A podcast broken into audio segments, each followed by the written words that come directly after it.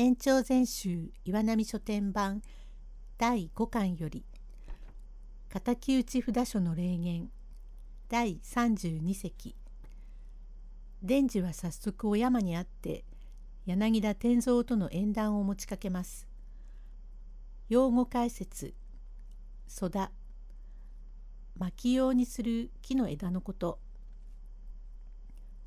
小山三之助の兄弟は白島三平が江戸詰めになりましてから行方知れずになり母は心配いたして病死いたした時はお山が8歳三之助が3歳でござりますから年の行きません2人の子供は家の潰れるわけではないが白島の叔父多右衛門が引き取り叔父の手元で15か年の間養育を受けて成人いたしまして姉は22歳弟は17で子作りな華奢な男でまだ前髪立ちでございます。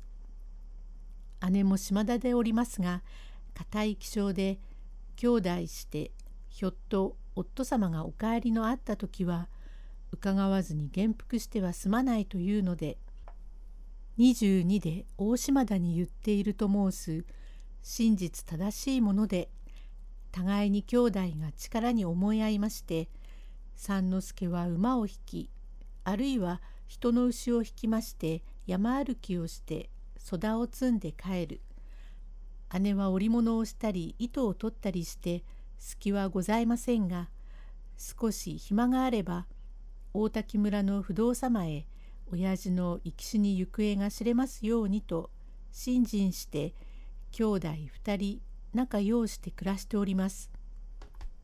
門口から旅魚屋の伝次がひょこひょこお辞儀をして「伝次へえごめんなさい」三之助「はいおいでなさい」今日は結構なお天気で。はい、どなた様で。へえ、わっちも久しくこちらにおりますから、お顔は知っております。わっちは広蔵親分のところにいる伝次という魚屋でございますが、親分の薬系者で。へえ、そうでございますか。どうも感心でですね。姉さんを大事になすってお仲がいいって実に兄弟でこうむつまじく行くうちはねえって村中の評判でございますよ。へえごめんなさいよ。お山さあおかけなさい。何かご用でございますか？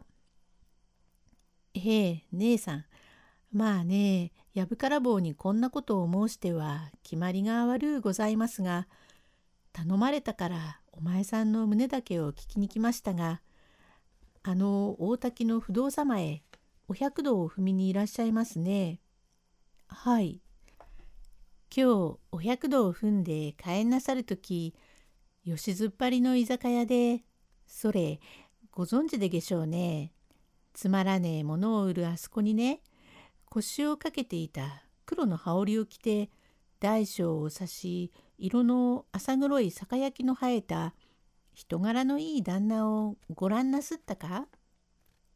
はい、私はなんだか急ぎましたからさっぱり存じません。あの方は元お使い番を務めた桜井剣物の家来で柳田天蔵とおっしゃる大したもの。今は桑名川村へ来て手慣れの師匠で医者をしてそれで占いをする三点張りで立派なうちに入っていてこれからおいおい電池でも買おうというのだが一人の身の上では不自由がちだから伝次女房を持ちてえが百姓の娘では嫌だが聞けば何かこちらの姉さんは元侍のお嬢さんで今はご運が悪くって山替え入っている様子だがあの姉さんを嫁にもれてえが、伝次おめえは同じ村にいるなら相談してもらいてえと頼まれましたが、そうすれば弟御様は一緒に引き取り向こうで世話をしようという、おめえさんも兄さんも幸せで、この上もね結構なこと。おめえさんのためを思ってわっちは相談に来たんだが早速お話になるよう善は急げだがどうでげしょう？お山まことにご親切はありがとうございますが私の身の上はおじに任しておりますからおじさえ特進になれば私はどうでもよいので。ええおじさんあの多右衛門さんでですか？へえそうで硬い方で長い茶の羽織を着ているお人かね時々会います。あのおじさんさえ特進になればよろしいの。よろしいさようなら」とすぐにおじのところへ行きまして「へえごめんなさい。多右衛門はいどちらから？さあこちらへ。へえわっちは広蔵親分のところにおります伝次って部長法者で。さようでござりやすか。ご近所におりましてもろくにお言葉も交わしませんで何分部長法者でこのごともお心安く願います。へえわっちも何分お心安く願います。ついてはね今姉さんのところへ行ったのでですがあなたには名護さんでありますね。へえお山に。へえ名護さんに会ってお話をしたところがおじさんさえ特進になればいいという嫁の口ができたのでまことにいい縁で桑名村の柳田天蔵という大した立派な侍だが運が悪いとは言いながらこっちへ来て電池や何もかもよっぽどありまたこれからだんだん増やそうという占いに手慣れの師匠に医者の三点張りというこのくらい結構なことはありませんがあそこへおやりなすってはどうで弟子ぐるみ引き取るというので随分おためになるところでございますがお山があなたにご挨拶いたすにおじが特進なれば構わんと言いましたか？ええ言いました。どうも自分ではお断りがしにくいから大概のことはわしのところへ行って相談してくれとまず言い抜けに言いますよ。あれはなとてもな無駄でございます。へえどういうわけで？第33席伝次は多右衛門からお山の嫁入りの話は無理だと言われ天蔵に伝えます。用語解説即即物事を緩やかに進める様子多右衛門いえ16年後に親父が行方知れずになって今に死んだか生きたか知れないお供を沙汰もねえでございますがひょっと親父が存上で帰った時は親父に一言の話もしないで婿を取ったり嫁に行ってはすまんと言って兄弟でああやって元服もせずにおりますくらいでござりやすからどこから何と言ってもダメでござりやす。婿でも取ってやりたいがなかなかそう言ったって聞きやしませんから。伝次それじゃあ夫さんが帰らねえでは相談はできませんか？ええ親父が帰ればすぐに相談ができますが帰らぬうちはダメでござりやして。弱りましたね。さようなら。と、ぼんやり帰ってきて、えへえ、行ってきました。天蔵。いや、もう待っていました。へえ。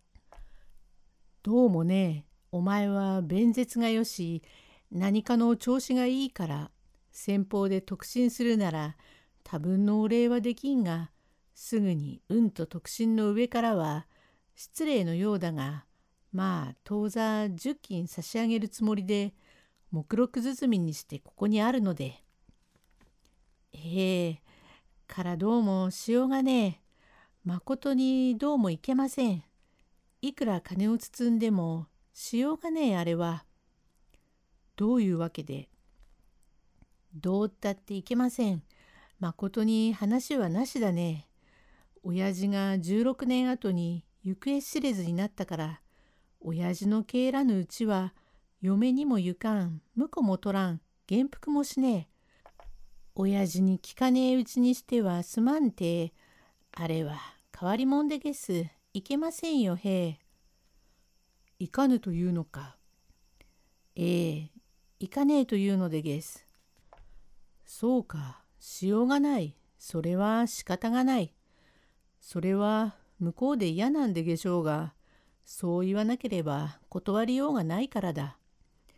今時の者が、親父が16年も行方知れず、音沙汰のないものを待って、元服もせずにいるなんて、そんなら20年も30年も40年も帰らぬ時はどうする？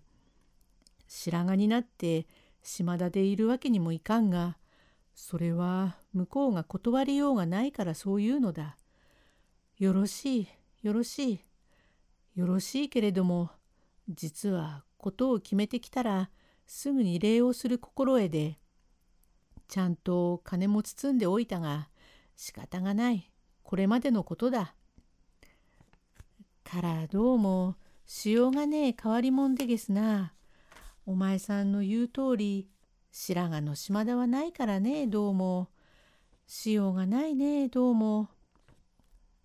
貴公わしの名前を先方へ言いますまいね。わっちはそう言いましたよ。柳田天蔵さんという手慣れの師匠で駅を立ってこうとすっかり並べ立てたので。それは困りますね。それは困る。へえ。それは困りますね。生命を打ち明かしてくれては恥じるじゃないか。だってよっぽど受けがよかろうと思って並べたので。それはいかん。まず先方で縁談が整うか否かを聞いて詳しくは言わんでしかるべき。ためになるうちぐらいのことを言ってお前行くか？はい参りますとぼんやりでも言ったら即々生命を打ち明けていってもいいが決まらんうちから生命を打ち明けては困りますね。どうももう少し何か事柄のわかるお方かと思ったら存外考えがなかった。よろしいよろしい。実は荒物屋の店でも貴公に出させようと思って2 3 0金は元手を入れる料金で仲人親と頼まんければならんと思いましてもう少し万事に届くかと思ったがのっけに生命を明かされては困りますな。実に恥じる。そう怒ったっていけません旦那。旦那怒っちゃいけません。こうしようじゃございませんか。いろいろわっちもみちみち考えたが、わっちの言うことを聞いて、そうお前さん言ってしまってはいけねえ。あれさ、そんなことぷんぷん怒ったっていけません。何でも気を長くしなければならねえ。あの娘は不動様へまたお参りに来ましょう。そこでまだあなたを見ねえのだから。さっきわっちが話を聞いてみるとこういう黒の羽織を着てこれこれの方をご覧かと言ったら急いだから存じませんと言うからあの娘にあなたを見せたいや。あなたね22まで一人でいるのだから鈴や二十歳で色盛り男を欲しやでいるけれどもあなたをスーッとしていい男と知らずやっぱり村の百姓と思っているから嫌だと言うかもしれねえからお前さんの色白で黒の羽織を着てねそれが見せたい。まだ当人に会わないからで娘が愛さえすればすぐだからお会いなさい。会うったってそれほど嫌ってものを会うわけにはいきません。それは工夫でお前さんと二人で例の茶店へ行ってうまくもねえろくなものはねえがいい酒を持って行って一杯やってついたてのうちにいるのだね。それで娘がお百度を踏んで帰るところを引っ張り込んで「お前さんがおっつう世辞を言って一杯飲んでおくれと杯をさして調子のいいことを言うと娘は「ああほどのいい人だああいう方なら嫁に行きたい」とずっとこう胸に浮かんだ時に手を取ってこう酔った紛れにやってしまうがいい。こいつはいい。これは早い。それでおじさんに掛け合うからいけないが当人にあなたを見せてこれがわっちはきっと行こうと思っている。だけれども何かどうも赤面の至りだな。